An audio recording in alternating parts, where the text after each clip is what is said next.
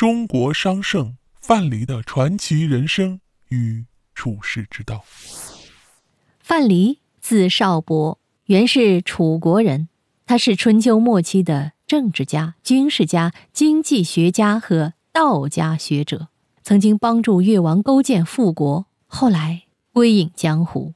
范蠡是个奇人，不仅在政界叱咤风云。于商界如鱼得水，还俘获了排名中国四大美女之首西施的芳心，其智商与情商之高，着实令凡俗庸碌之辈望尘莫及。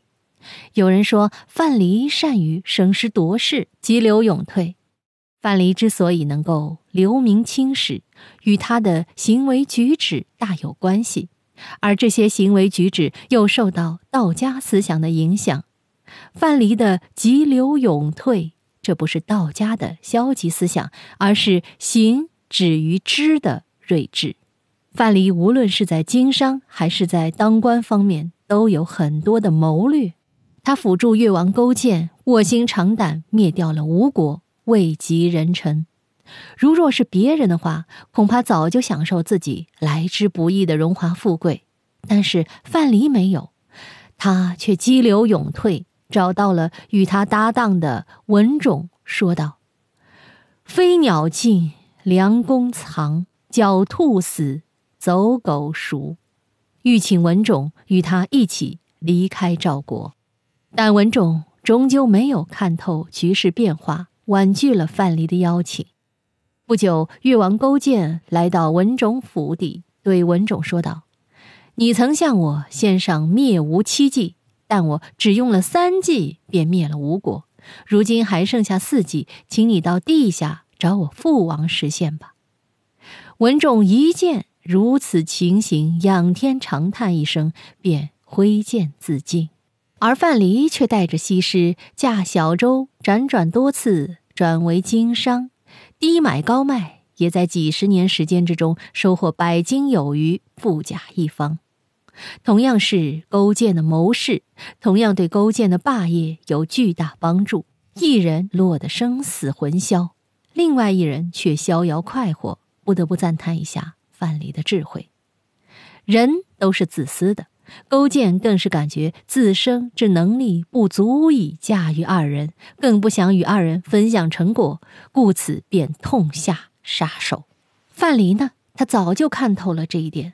早早便做好了打算，从而抽身而退，逃到齐国改名换姓，用十几年时间让自己成为齐国首富。范蠡经商十九年，赚进了千万家财。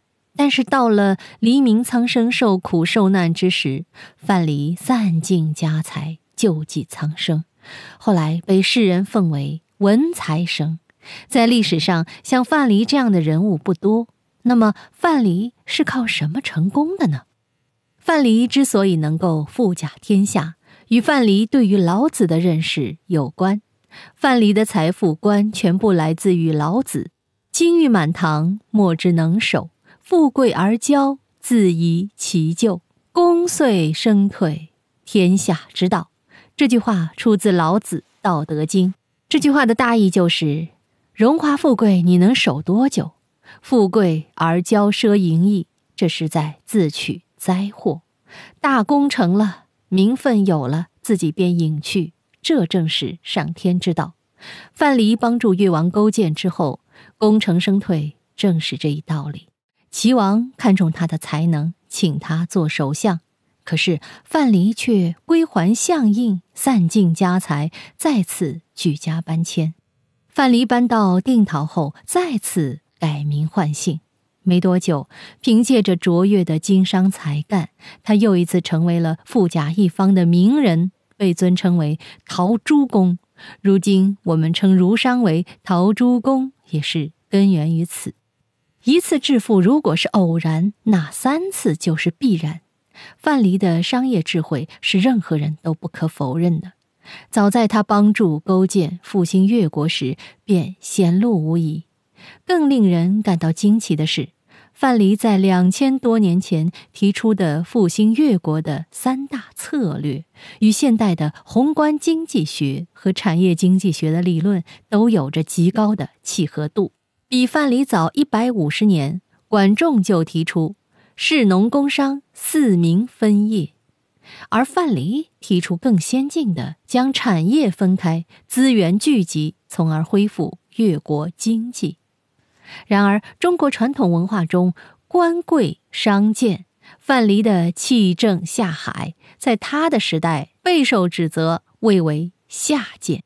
但潇洒恣意的灵魂，从不是任何一个时代可以束缚的。如一颗遗世独立的明珠，千金聚散，在他的眼中，却与浮云无异。